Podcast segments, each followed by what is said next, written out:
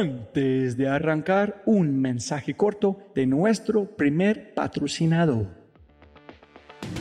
Mira, la inteligencia artificial está en todas partes y es abrumadora. Con tantas promesas y tantas opciones, es difícil escuchar la señal entre tanto ruido. Eso es exactamente por lo que estoy tan orgulloso de celebrar y compartir con ustedes Adapta. Adapta.ai. Escucha lo fácil y poderoso que es usar Adapta. Ve a Adapta.ai. Crea una cuenta. Ingresa la información de tu sitio web, espera unos segundos mientras la inteligencia artificial de Adapta hace su magia y chum, chum, chum, tienes contenido hecho a medida para tu empresa o startup. ¿Y qué es mejor?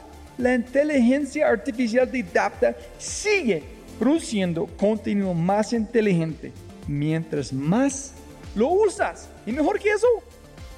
Esto es solo la punta de un enorme iceberg de lo que Adapta puede hacer. Adapta es fácilmente una de mis herramientas favoritas. Es alucinante. Y solo para los oyentes de este podcast tengo un código especial que les dará el 50% de descuento durante los primeros 3 meses usando Adapta. Pruébala ahora en www.dapta.ai o haz clic en el link en la descripción de este podcast y aplica mi código podcast y crece tu productividad exponencialmente. Buenos días, buenas tardes, buenas noches. Otro episodio de The Fry Show. Conmigo en singleo.com, Robbie J. Fry. Jóvenes amigos míos, otro corto creativo de The Fry Show. Este episodio es el episodio destacado de autor de la innovación. Y es mejor que explico un poquito. Yo pasé 5 años trabajando con Apple en varias áreas de las tiendas y como un liaison con Cupertino en la área de experiencia. Y la palabra innovación y la palabra creatividad nunca salieron de mi boca. No lo discutimos ni escuché a nadie usar esas palabras.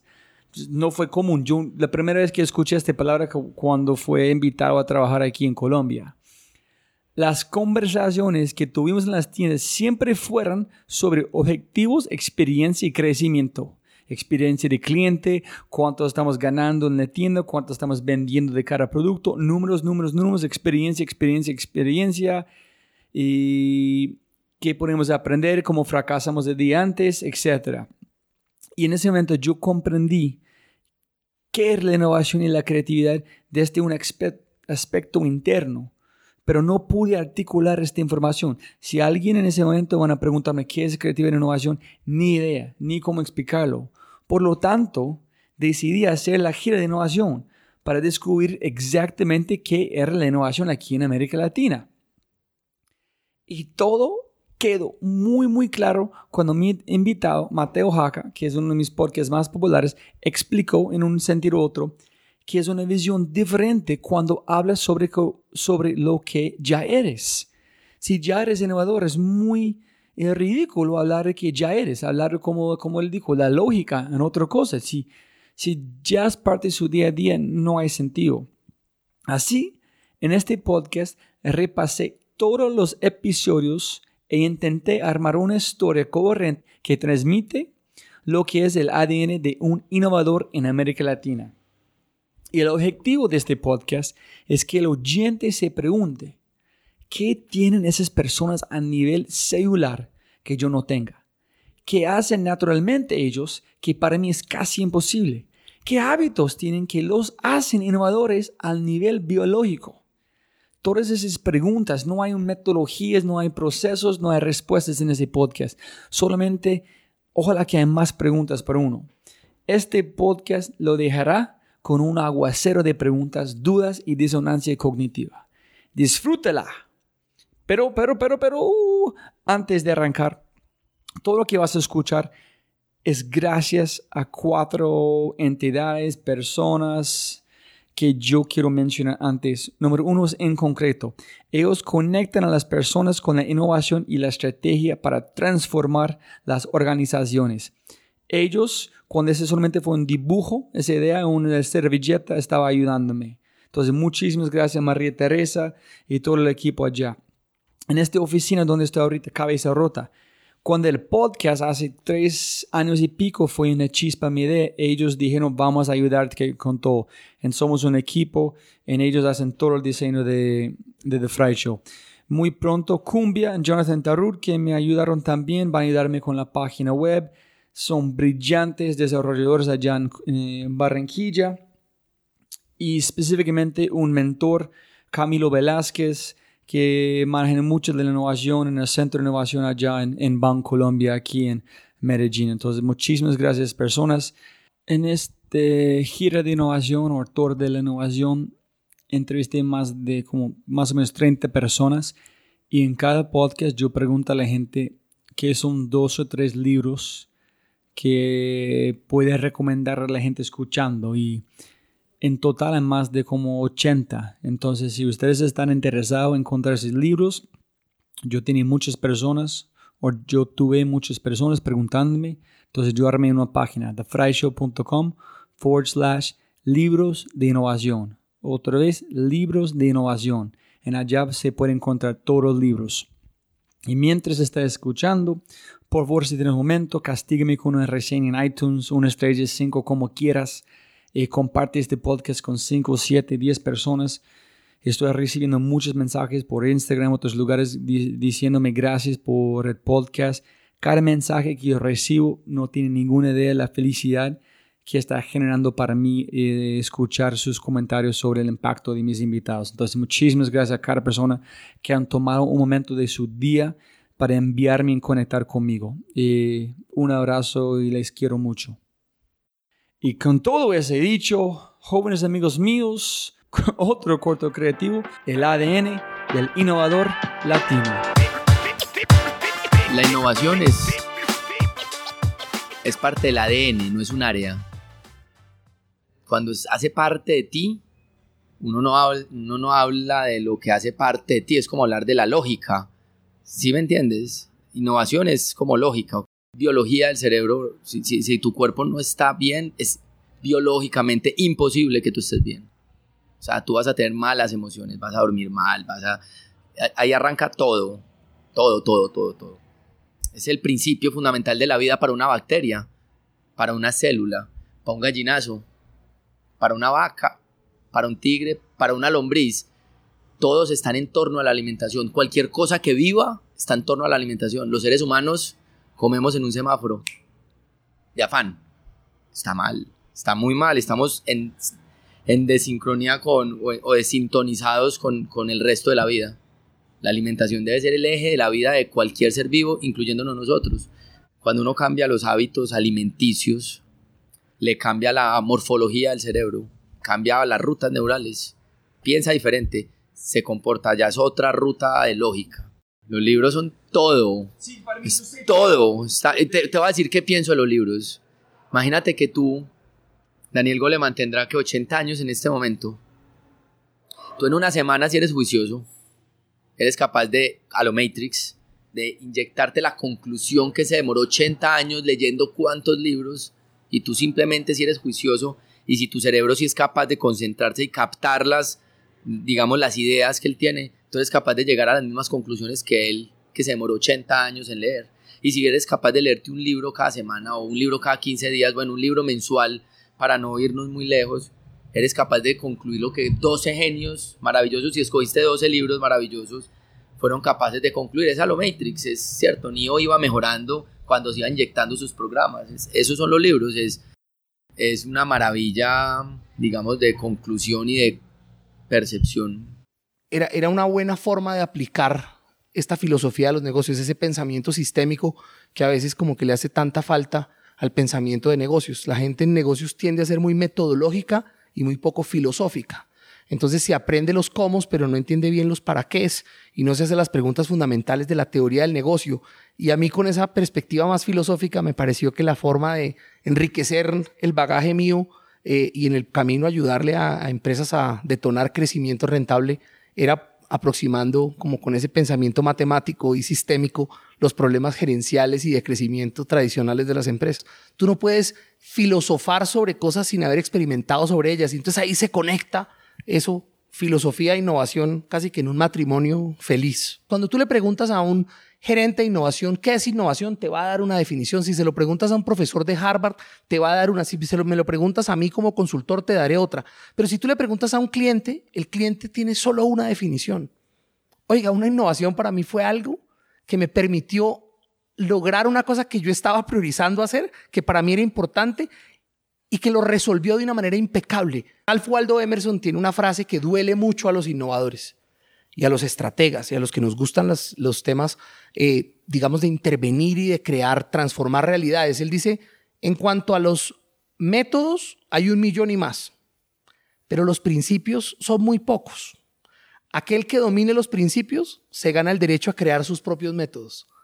Aquel que domine los principios. Sobre eso hay una gran reflexión pendiente de nosotros los que estamos en este tema. ¿Cuáles son los principios? ¿No? ¿Cuál es ese desbordamiento de métodos y teorías y canvas? Sino ¿cuáles son los principios? Las culturas de innovación que realmente le aportan al negocio son aquellas donde no hay esa obsesión por clasificar si algo es innovación o no, sino que hay una obsesión por explorar el futuro del negocio, que es lo que yo llamo estrategia emergente. Y eso es lo que hace la gran diferencia. Y eso es rigor. Y ahí no te estoy hablando de ningún método de innovación. Te estoy hablando de el rigor de que la exploración debe permitirnos respondernos esas preguntas. La exploración no es solo para encontrarnos una respuesta superficial. Tiene que ser una respuesta profunda, Rob. Y el problema de muchos de los abordajes que se hacen en la construcción del futuro del negocio o en la exploración del futuro del negocio es que nos quedamos con la primera respuesta que obtenemos. Tienen la famosa enfermedad de que es preferible equivocarse haciendo algo conocido que tener éxito con algo desconocido. Es decir, cuando tú utilizas el método que todo el mundo dice, claro, es que hizo la investigación de mercados, hizo todo lo que sabemos que no sirve para nada para la estrategia emergente, pero lo hizo bien y es capaz de respaldar su decisión. No, fue un fracaso porque el mercado no entendió el producto, no, el momento no era. Se buscan todas las excusas, pero la claridad es que ahí nunca se le va a poner la culpa a la persona. Entonces nos volvemos esclavos de utilizar métodos que nos libren de la culpa. Ya entre colombianos nos vamos a ir a hacer un campo de verano en Bariloche de esquí. Y explotó el volcán de Bariloche, ese volcán que tapó en cenizas toda la Argentina y que llegó hasta Europa y pues no, se nos cayó el campo de verano. Entonces todo el día era, maldita sea, ¿cómo así que ahora explota un volcán en Bariloche?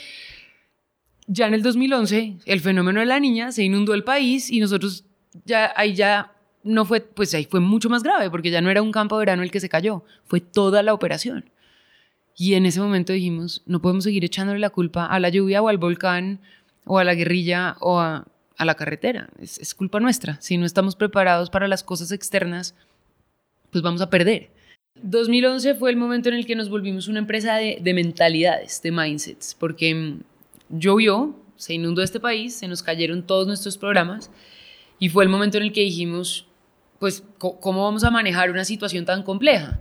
En donde la lluvia es algo totalmente impredecible, no lo podemos manejar, no lo podemos controlar, pero necesitamos controlarlo. Entonces ahí aparece el momento en el que Luis Enrique entra a la sala de juntas y dice que llueva es culpa nuestra. Entonces, ¿cómo así? ¿Qué le pasa a este tipo? ¿Cómo así que llueva es culpa nuestra?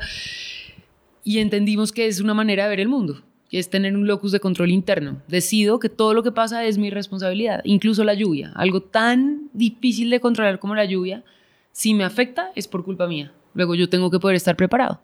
Y eso se volvió de ahí en adelante lo que empezó a hacer que construyéramos mindsets. Y si tú miras acá alrededor de esta oficina, todos estos contacts que hay pegados en estos vidrios, cada uno es una manera como vemos la vida. Entonces ese allá dice Start with Why, y entonces nos vamos y recorremos todo nuestro libro del amigo Simon Sinek y Start with Why, y entonces cómo todo lo que hacemos lo tenemos que hacer desde el Why. Innovación, cuando le hacen a uno un taller que le dicen y entonces tu equipo se va a volver más innovador. Nadie se vuelve más innovador porque sí, uno es o no una empresa innovadora y tiene un mindset de innovación constante o no. Rappi comenzó solo con supermercaditos de las esquinas y tuvimos mucha suerte y teníamos un campo abierto donde los usuarios nos podían pedir cualquier cosa. Y si algo hemos hecho bien en Rappi es escuchar a nuestros usuarios. Entonces los usuarios nos comenzaban a pedir restaurantes que no tenían delivery, farmacia, supermercados grandes. Nos comenzaban a pedir dinero en efectivo a domicilio para no salir al cajero. Cualquier otra empresa del mundo lee ese comentario y dice, esta gente está loca, y sigue en su... Nosotros nos demoramos 2 días desde escuchar eso en montar Rappi Cash, que es como no tener que salir al cajero. Pides por Rappi 200,000 pesos y te lo llevan a tu casa en 15 minutos, que hoy representa el 6% de las ventas de Rappi. No es algo pequeño. No, espero, o sea, si Rappi vende, saldrán las noticias que se vendió, Dios quiera, por un buen dinero. La gente me imagino que nos llamará a felicitar, pero será un fracaso. O sea, el día que vendamos nosotros es porque no logramos hacer la visión que queremos hacer. Rappi es una empresa que debería salir a bolsa y deberíamos, pues, crecer esta compañía por los siguientes 15, 20 años y hacer ese Amazon de Latinoamérica nosotros. Total. Y hay como todo, o sea, no quiero decir que las críticas son malas, las críticas son lo más importante del mundo cuando son críticas constructivas que vienen con una propuesta, cuando son críticas con contexto, cuando son simplemente quejas y cuando son críticas para dañar por envidia o para dañar al otro, pues de verdad no le estás generando valor al mundo. Colombia necesita hacer un cambio de mindset, y ese cambio de mindset tiene que ser un mindset ganador, un mindset competitivo. Nos quedamos muy metidos en nuestros problemitas internos en vez de mirar hacia afuera. Colombia debería estar diciendo, volvámonos, queremos vivir todos mejor. Literalmente necesitamos volvernos un país más rico para que todos vivamos mejor. ¿Cómo te vuelves un país con más prosperidad? Trabajando, punto, construyendo, no criticando entre nosotros, no buscando cómo quitarle al otro. Nos volvemos un país próspero cuando nos volvamos un país competitivo. Nos volvemos un país competitivo con emprendimiento, con tecnología, con educación.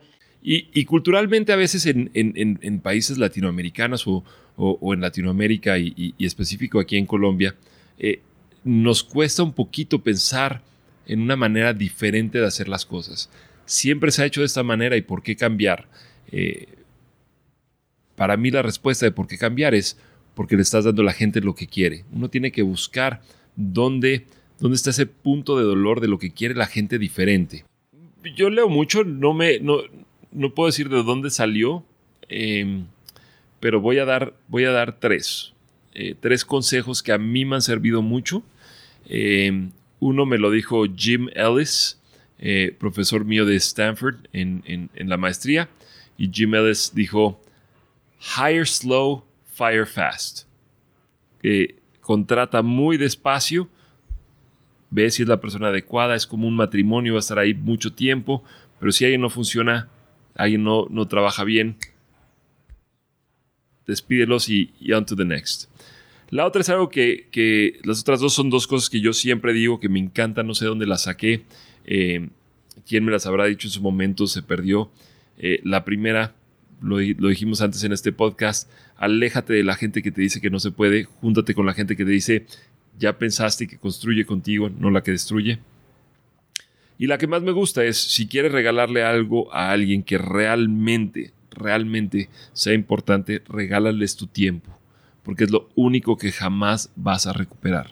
Pero si hay un consejo que puedo darle a cualquier persona es: la vida no se trata de esa gran decisión que te va a cambiar la vida. Esas se dan muy pocas. La vida se trata de esa serie constante y continua de decisiones que tienes que tomar todos los días para ser la persona que quieres ser. Yo me mantengo en la filosofía de que si está mal, sí, está mal aunque todo mundo lo haga. Y si está bien aunque nadie lo haga. Y uno tiene que seguir así en esas decisiones de vida. No ir a clases, no despertarte. Y regresando al tema de el emprendedor tiene que tener la disciplina de trabajar en su idea y desarrollar su idea. No despertarte para desarrollar tu idea y trabajar todos los días en tu idea. Pues son decisiones que vas tomando y se van yendo y se van yendo, ¿sí? Entonces, la serie es una base de decisiones todos los días. Pero la primera gran limitación es pensar que están las limitaciones. O sea, la primera gran limitación es decir, no puedo hacer nada porque en Colombia no se puede. Ahí partimos perdiendo 20-0. Si nosotros entendemos claramente cuáles son las lecciones de la transformación digital en Colombia y las aplicamos de verdad, Colombia puede ser muy grande. ¿Y qué es la transformación digital? Mucho más allá de la tecnología. La tecnología finalmente es un commodity y tú la puedes comprar. Mucho más allá de la tecnología hay que transformarnos culturalmente. La verdadera transformación digital es una transformación cultural. Entender que hay un nuevo modelo de liderazgo, que no es el líder que más grite, ni que más mande, ni que más ordene, ni es que más se las tiene que saber todas, sino un líder que esté orientado al servicio, que sepa tener gente mejor que él, al lado de él y debajo de él, que lo empuje a crecer, que sepa aceptar cuando está equivocado, que sepa él mismo retar el statu quo y no porque lo hayan hecho de una manera durante 100 años lo tengan que seguir haciendo igual durante otros 100, que sepa con humildad bajar la cabeza y aprender del que más sabe, así esté 2 o 3 posiciones por debajo de él en la estructura. Ese modelo de liderazgo orientado al servicio, al trabajo colaborativo, es un modelo que se necesita y viene con la transformación digital. Por eso las grandes empresas han cambiado. Sí, aquí en Colombia hay muchísima creatividad y en América Latina en general. En Colombia en particular somos hipercreativos, pero entre la creatividad y la innovación hay un gran paso, que es el paso de ejecutar la creatividad, número 1, hacer que la gente la use, número 2, y que haga ya una disrupción, número 3. La gente dirá, yo ya tuve esa idea, ay, tan fácil esa idea, no se me ocurrió a mí. Pero lo que realmente la gente debe cultivar hoy en día para tener innovación es crear una cultura y un pensamiento de guerrero, ¿sí? Y esto requiere varias cosas. Un guerrero es disciplinado, un guerrero desafía, un guerrero no es que no tenga miedo, sino que al tener miedo va, igual se enfrenta a lo que está por delante de él. Y eso es lo que les hace falta a mucha gente. Mucha gente se queda en el networking, en la cerveza, en la idea, pero no termina ejecutando. ¿Por qué irse por los lados si puedo atravesar la montaña por el centro? Solo que a mucha gente le da miedo golpearse, ¿sí? Y le da miedo ensuciarse. No, ven, yo la bordeo y paso al otro lado. No, pero ¿por qué no nos metemos y excavamos por dentro? Va a doler, pero vamos a armar, we'll make it through. El startup o el proyecto más importante que un ser humano va a tener es su propia vida. Entonces hay que hacerlo grandioso. Pasamos por encima de todo el mundo simplemente con nuestra ambición y nuestra pasión y nuestro sentido de tener la razón, porque creo que eso era mucho lo que tenía Uber en esa época. Era, para nosotros no había duda de que era una mejor opción que lo que había. Y llegó a tal punto Latinoamérica que se volvió más grande que el negocio en Estados Unidos y Canadá de Uber. Latinoamérica se volvió y es la región más grande de Uber y la más rentable y en la que la posición competitiva es más sólida. Uber en Latinoamérica tiene más del 90% de market share en todos los países importantes, Colombia, Brasil, México, Argentina, Chile, todos de Latinoamérica. Sí, que yo haya aprendido, creo que uno, las metas, que tal vez el error más grande o más común que hacen las personas y los equipos y las empresas es que las metas son muy pequeñas, poco inspiring. Los premios, o sea, todo, las metas son son como bland. De ahí parte todo. Si tu meta sucks, tu crecimiento sucks, tu producto sucks, todo sucks. Si tu meta es lo suficientemente ambiciosa, todo va a funcionar. Nosotros le decíamos Big Ball Bets.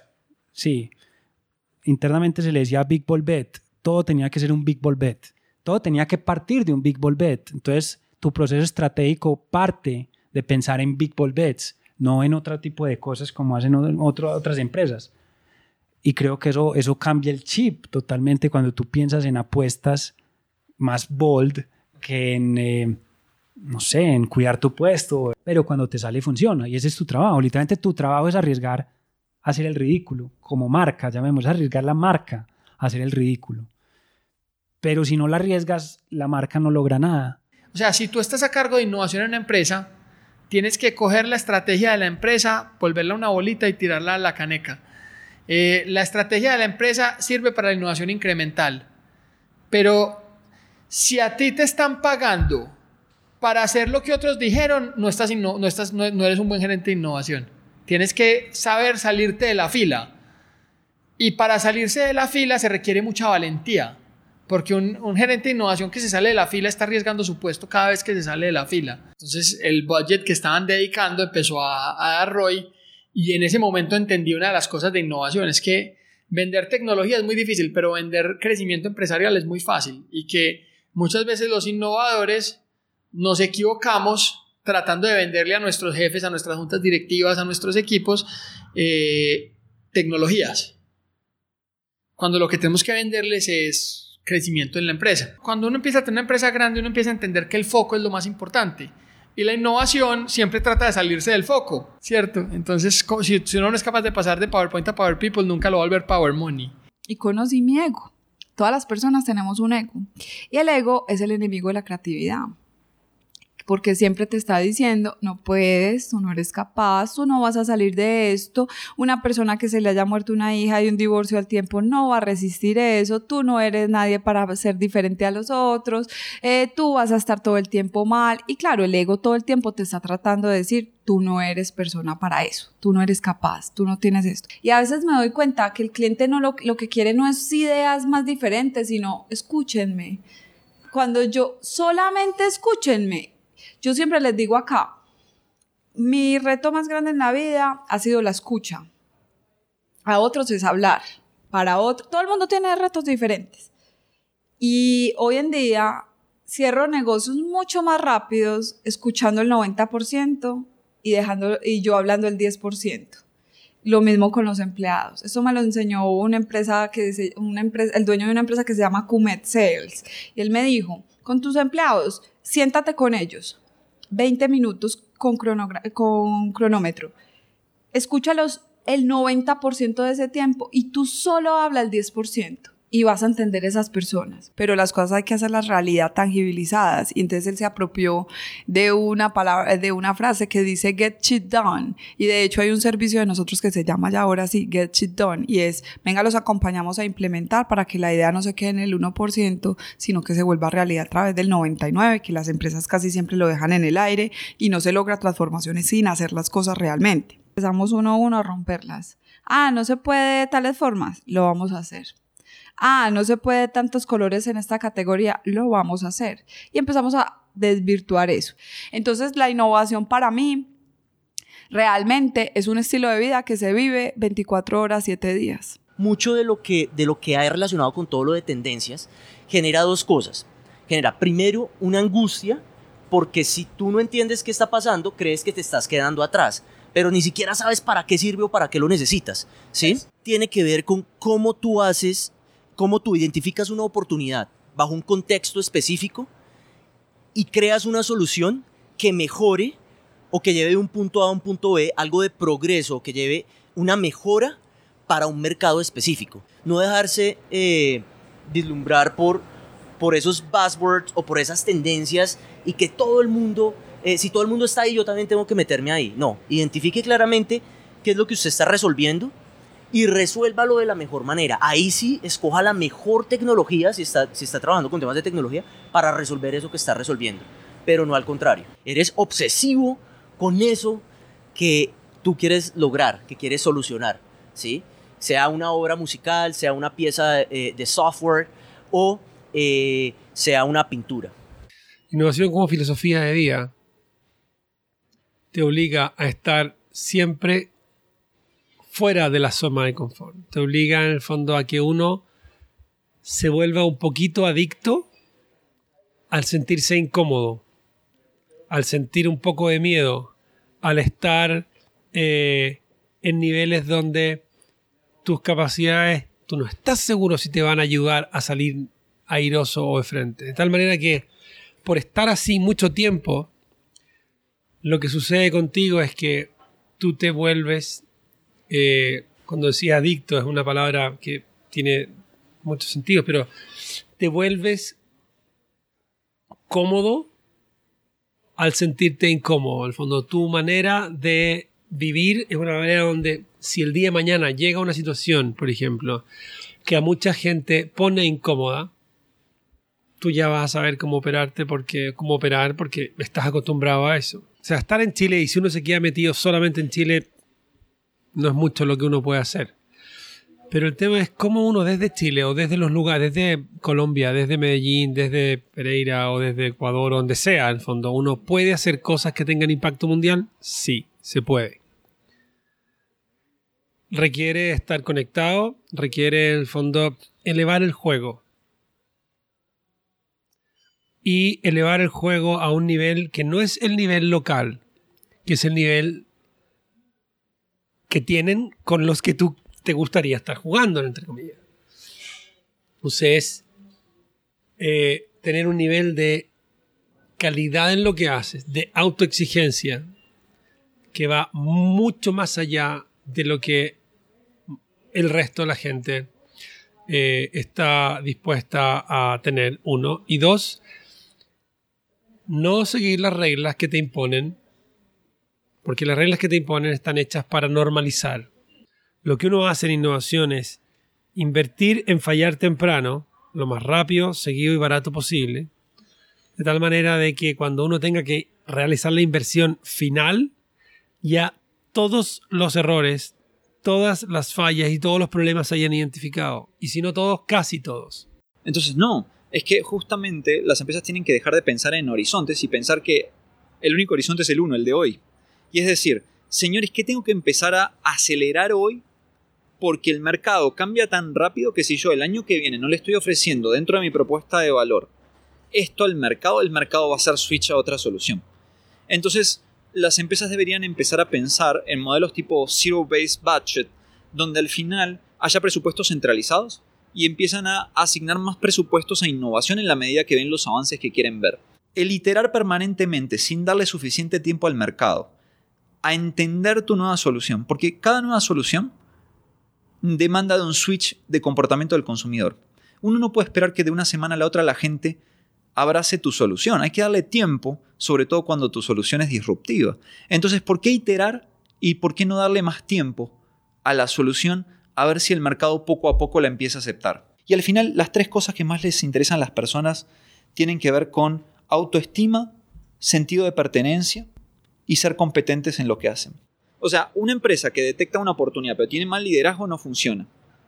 Pero una empresa que tiene muy buen liderazgo que no detecta las oportunidades no funciona.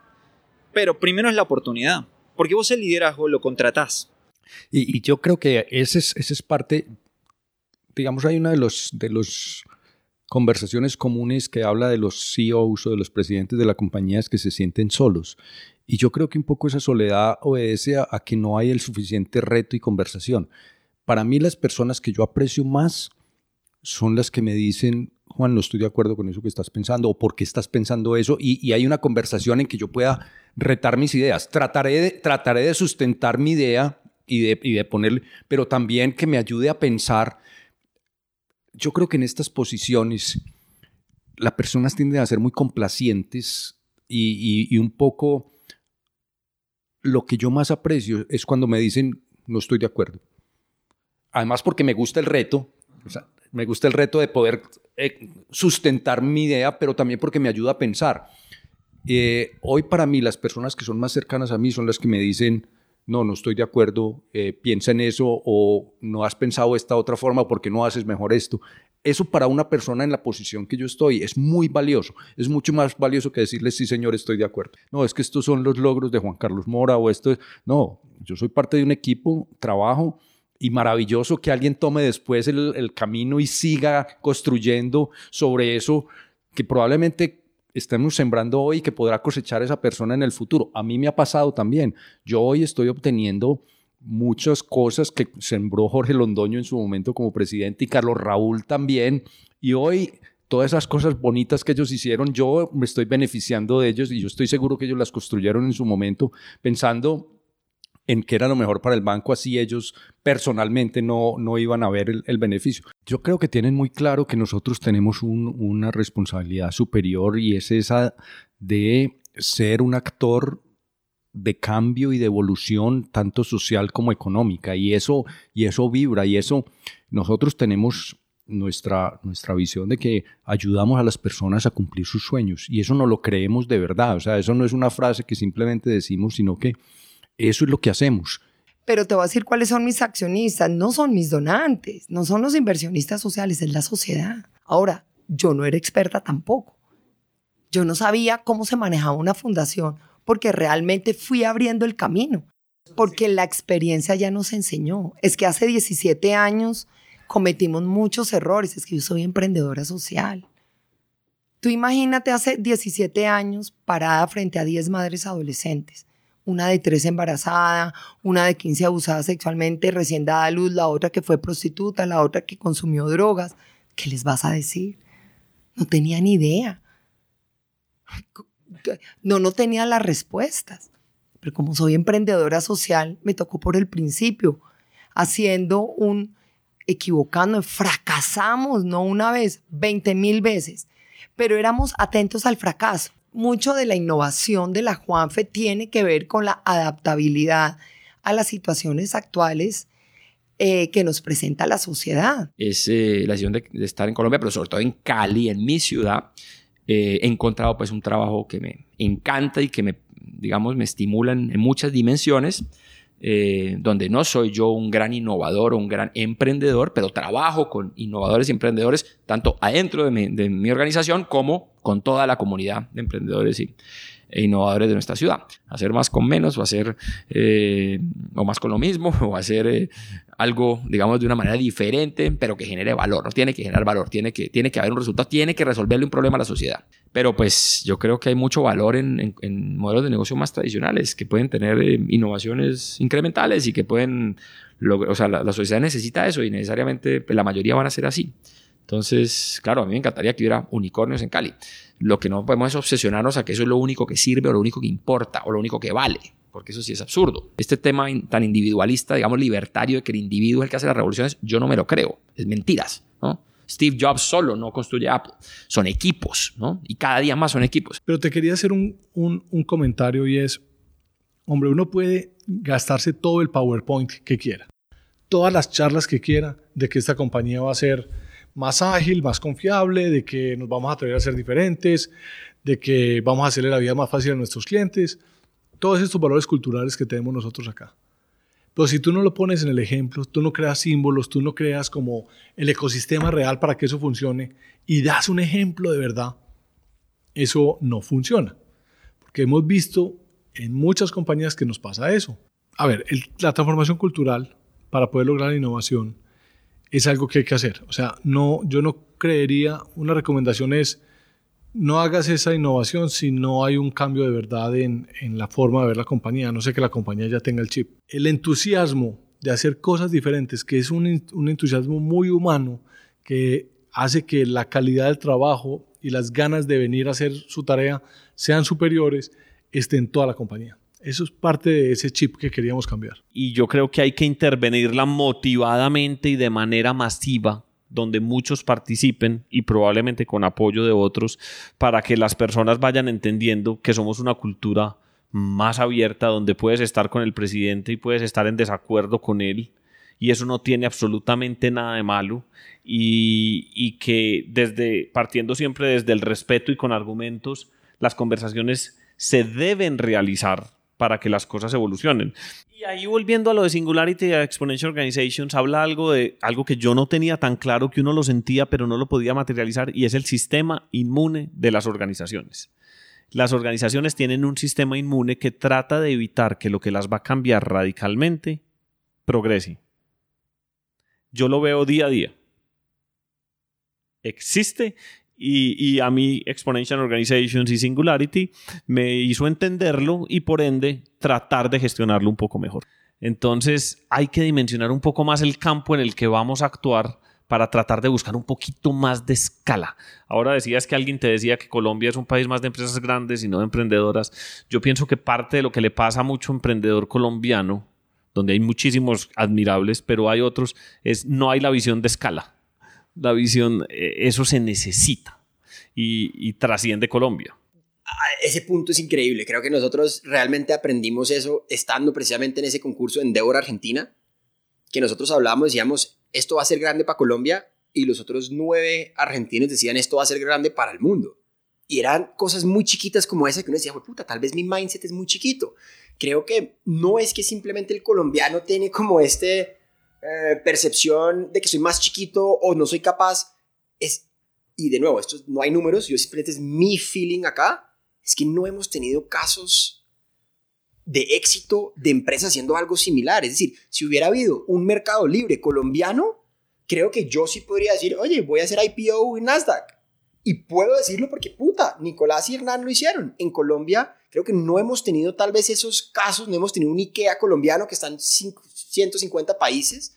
Las empresas colombianas que exportan o que están en países, hombre, son 2 o 3. Ahora hay más, pero no hemos tenido realmente, o por lo menos en tecnología, hasta los pocos que hemos visto de domicilio, Rappi y Tappsi, de empresas de tecnología que han lanzado en varios países. Entonces, hasta ahora era un pajazo mental, era decirte, pues sí, es como yo voy a ser Jackie Robinson, yo voy a ser el primer negro en jugar béisbol, no habíamos tenido el primero, entonces ¿cómo uno va a hacer las pelotas de decir yo voy a ser el primer startup colombiano de tech en estar en 5 países? Man.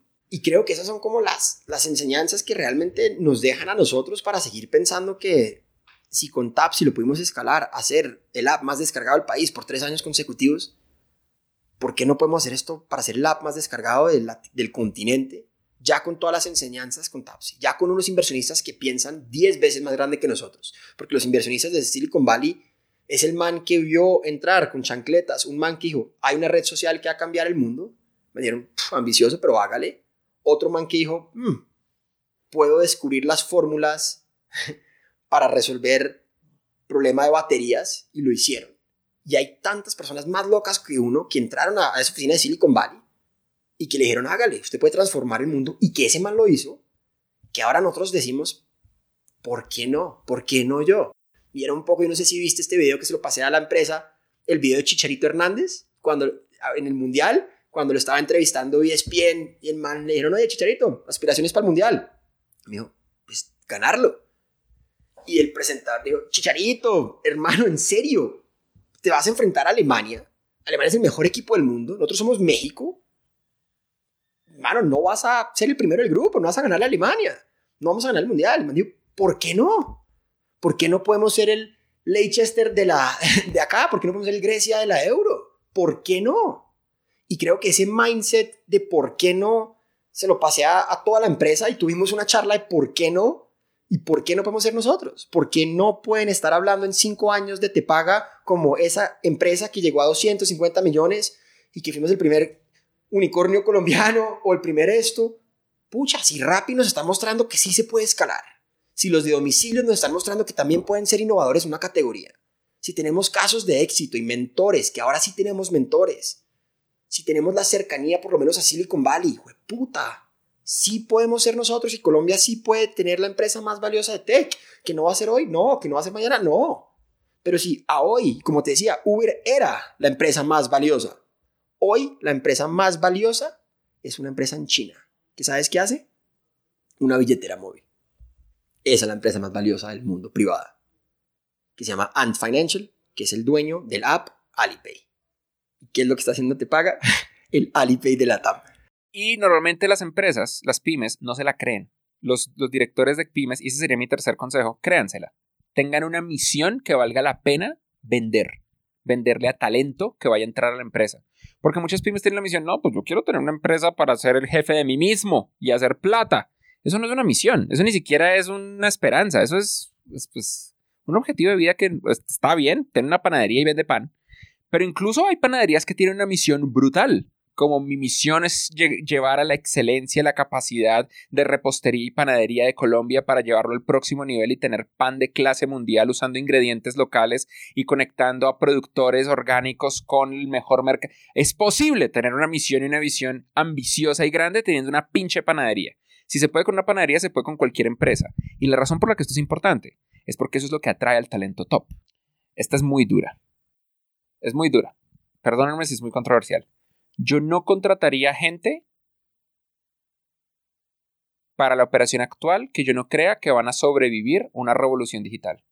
O sea, yo no contrataría personas que es claro que no van a poder aprender sobre la marcha y cambiar por completo sus conocimientos dentro de la empresa, o que no van a sobrevivir una transformación digital dentro de la compañía. Perfiles bajos, B-players, gente que no aprende por su propia cuenta, gente que tiene conocimiento desactualizado y no tiene la voluntad de aprender. Eso, como que cambiaría mi perspectiva de contratación. Es mejor tener una empresa de 10 personas increíbles que de 40 personas, ok.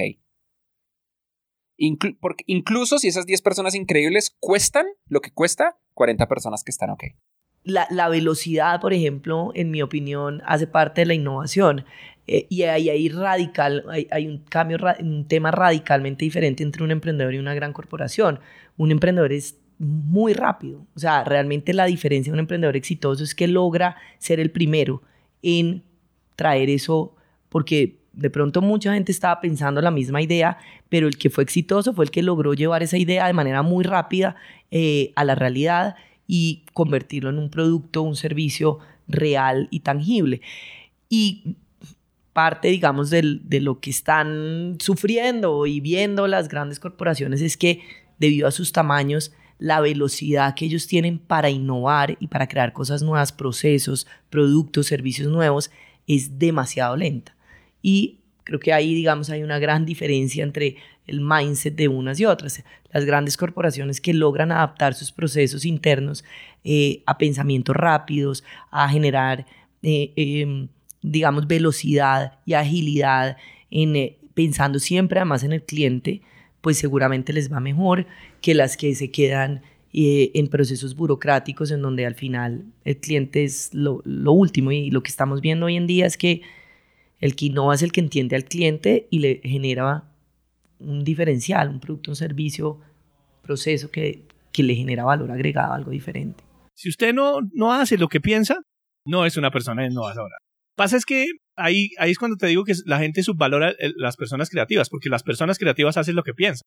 Un novelista como Gabriel García Márquez moraba 4 años escribiendo una novela, pero la novela estaba en el mercado, ¿de acuerdo? Un pintor como Monet empezaba a explorar los colores de su jardín en la Giverny, allá en París, cerca de París, pero él no estaba contento hasta que ese cuadro no estaba en la exposición. Entonces, lo que creo que se subvalora en la creatividad es el hecho de que se piensa que las personas creativas son divergentes y no llevan a cabo sus ideas. Y eso es, y defendiendo la creatividad, eso es una falsa premisa de la creatividad. Errores clásicos de innovación en las empresas. Pensar que todas las ideas surgen de un solo proceso. Las empresas tienen muchos procesos de innovación. Hay procesos elitistas, hay procesos democráticos, hay procesos grandes, hay procesos pequeños. Hay procesos de todas las personas, hay procesos de pocas personas. Entonces, lo primero que tiene que entender una empresa es que si quiere ideas de cierto calibre, necesita cierto proceso. Cuando uno va a una empresa y le preguntan a uno, bueno, queremos que usted nos monte su cultura de innovación, que usted nos monte nuestra cultura de innovación, lo primero que ellos dicen es, ¿cuál es el proceso de innovación que queremos montar? Yo les digo, es que no hay uno solo, es que hay varios conviviendo. Si usted quiere tener patentes, va a tener que tener a 10 cabezas científicas de alto nivel pensando en la biotecnología, ¿de acuerdo? Si usted quiere ideas que todo el mundo participe, pues usted puede tener unas cuantas ideas con 3 focos muy claros donde todo el mundo no necesite mucho conocimiento para dar ideas. Entonces, uno de los grandes errores que tienen las empresas con la innovación es pensar que existe un solo proceso. Existen 10 procesos al tiempo. Existen procesos alitistas para innovaciones de largo plazo, donde seguramente necesitamos unas personas súper especializadas que se descontaminen del resto de la empresa para pensar en grande y piensen ese 10X del que hablábamos. Posiblemente necesitamos unos procesos clásicos y básicos donde todo el mundo dé ideas pequeñitas. Seguramente necesitamos hablarle al mundo para que el mundo nos dé ideas si yo no tengo, que es lo que se llama Open Innovation, ¿cierto? Entonces, la primera cosa que tenemos que entender es que el primer error es pensar que la innovación tiene un solo proceso. Tú tienes que tener varios procesos en paralelo. La segunda, pensar que la innovación es un proceso. La innovación no es un proceso. La innovación es la capacidad de movilizar personas para que tengan ideas extraordinarias. Entonces tú puedes tener un proceso y explicitar el proceso y vender el proceso y la gente no va a dar ideas porque tal vez no son extraordinarias. Entonces nosotros por eso acuñamos la palabra oveja negra, porque necesitamos gente arriesgada, confrontadora, distinta, curiosa, y esos no son todos en una empresa. Nosotros hemos identificado que el 16% de las personas de una empresa son innovadores. El 64% lo podrían ser y el 20% no es. Entonces nos toca jugar con esos números para lograr motivar a esa capacidad extraordinaria de innovación que tienen las empresas. La tercera, la innovación requiere tiempo. Hoy existe una moda curiosa en las empresas y es que está súper cool estar estresado y ocupado. Entonces tú le dices, sí, entonces personas, entonces tú le dices a alguien, oye, ¿cómo estás? Y dice, uy, súper estresado, no tengo tiempo para nada. Si tú, Rob J. Fry, no tienes tiempo para nada, ¿crees que vas a poder innovar? Por supuesto que no. Entonces tenemos que cambiar el paradigma. Las personas que innovan tienen que tener tiempo para innovar. Su trabajo es innovar. No su tiempo extra es innovar. Su trabajo de todo el día es innovar. Por eso a mí me encanta cuando con Bancolombia, o cuando Nutresa, o cuando tantas empresas están dedicadas a tener un centro de innovación, donde todo el mundo vive 8 horas innovando, porque ahí vamos a lograr los resultados que necesitamos. Si en principio la gente no duda de tus ideas, sospecha, porque tal vez estás haciendo algo demasiado normal. Entonces ahí cuando yo empezaba a venderle eso a las empresas y no entendían y me hacían cara rara, yo decía, vamos por buen camino, porque definitivamente esto en algunos años va a ser un éxito total. Pero yo creo que ahí esos guts que tú dices fueron fundamentales para decir, oiga, yo creo en lo mío, yo sé que esto se va a poner de moda, yo sé que esto va a ser importante. Y claro, cuando tú vas hoy en día a una empresa como Bancolombia, cuando tú vas a Nutresa, cuando tú vas a Ecopetrol, cuando tú vas a Juan Valdés, y todo el mundo habla de innovación, porque es muy fácil hablar ahora de innovación, porque está de moda. Pero creo con humildad que estas personas no tienen los guts del pionero, del que tuvo que llegar aquí a romper la selva para meterse en lo desconocido y mostrar que era importante. Estuvimos incluso al borde de tirar la toalla y decir, cerramos los cultivos, no hay solución para esto, y no solo nosotros, los colegas estaban también desesperados, se fumigaba hasta 2 veces al día, cócteles de pesticidas que tenían hasta 2 y 3 productos distintos de la toxicología, de categoría toxicológica más alta. Y ahí el crédito pues lo tiene mi primo que gerenciaba los cultivos de flores. Se le ocurrió, bueno, si dicen que una cucaracha sobrevive a una bomba atómica y nosotros con aceites esenciales y extractos de plantas estamos pudiendo controlar insectos tan complejos, pues démosle una oportunidad a estos productos, pidámosle a este químico que desarrolle una formulación que podamos aplicar, que no queme los cultivos, y así fue. Cuando se le propuso a los agrónomos y a los jefes de sanidad, de manejo integrado de plagas, dijeron, están locos, aquí no hay ningún chance de que estos productos vayan a funcionar, ese es un tema de hierbateros, de chamanes, de brujería, de enorme satisfacción ver cómo cada mes nos llegan resultados de distintos lugares del mundo positivos, no solo en términos de proteger los cultivos, sino de proteger la vida. Ahora lo mencionaba, ese es nuestro propósito, proteger los cultivos y la vida en todas sus expresiones.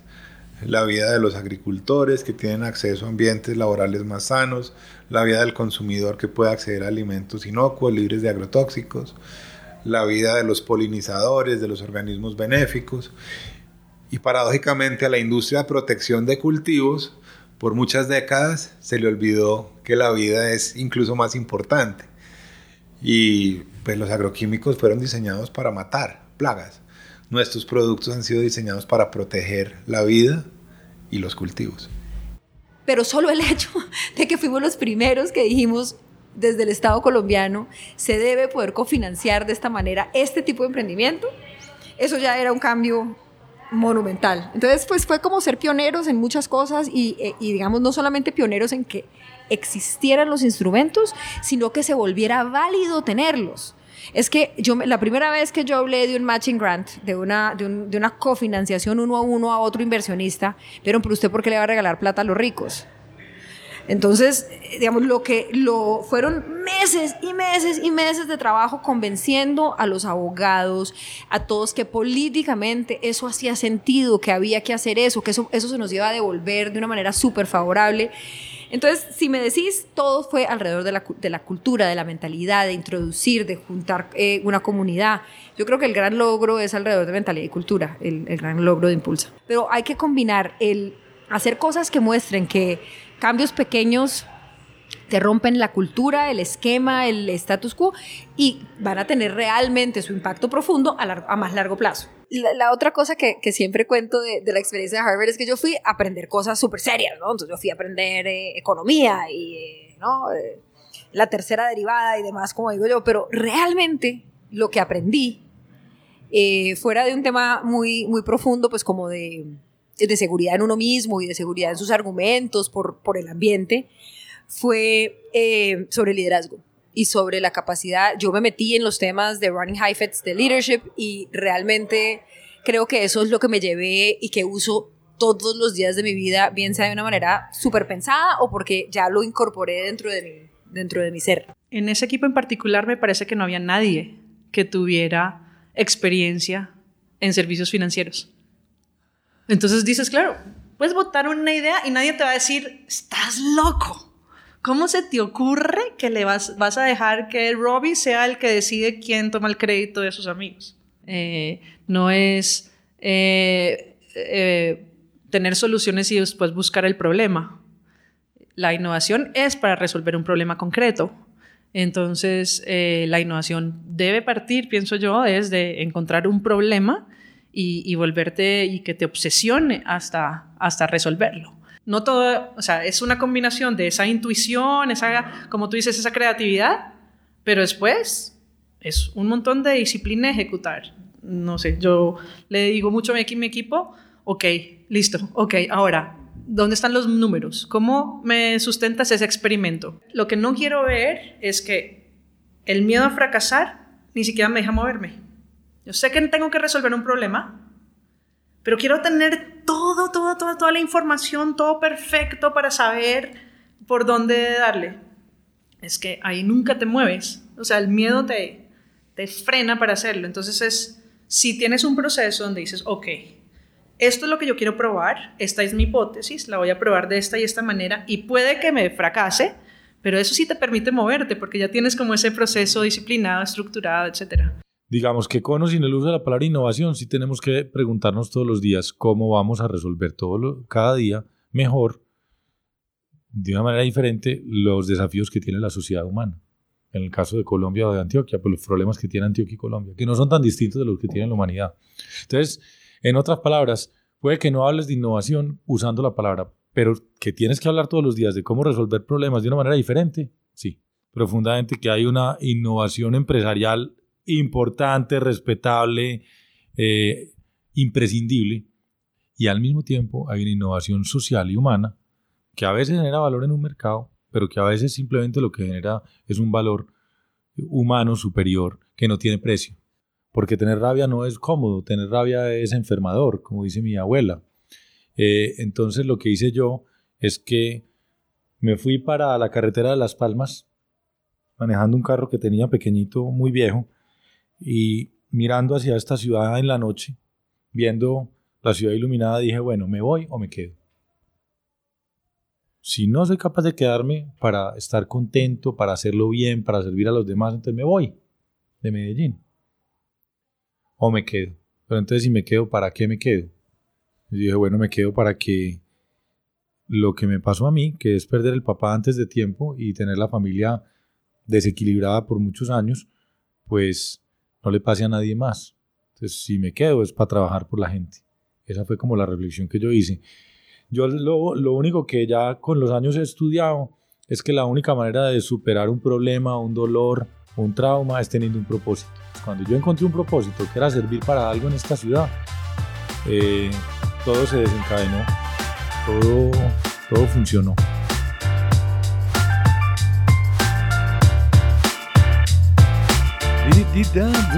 Jóvenes amigos míos, si todavía estás escuchando, te quiero mucho. Y se puede encontrar toda la información de este podcast en thefryshow.com/innovador.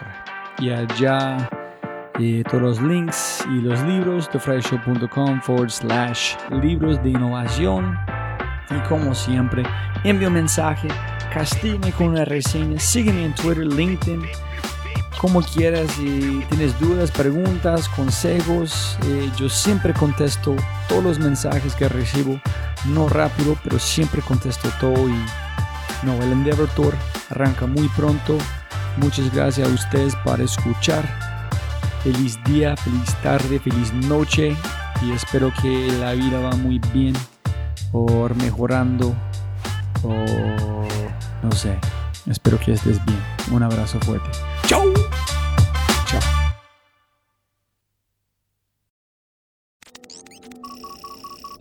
Como siempre, siempre puedes ganar más plata, pero no más tiempo. Muchas gracias por escuchar.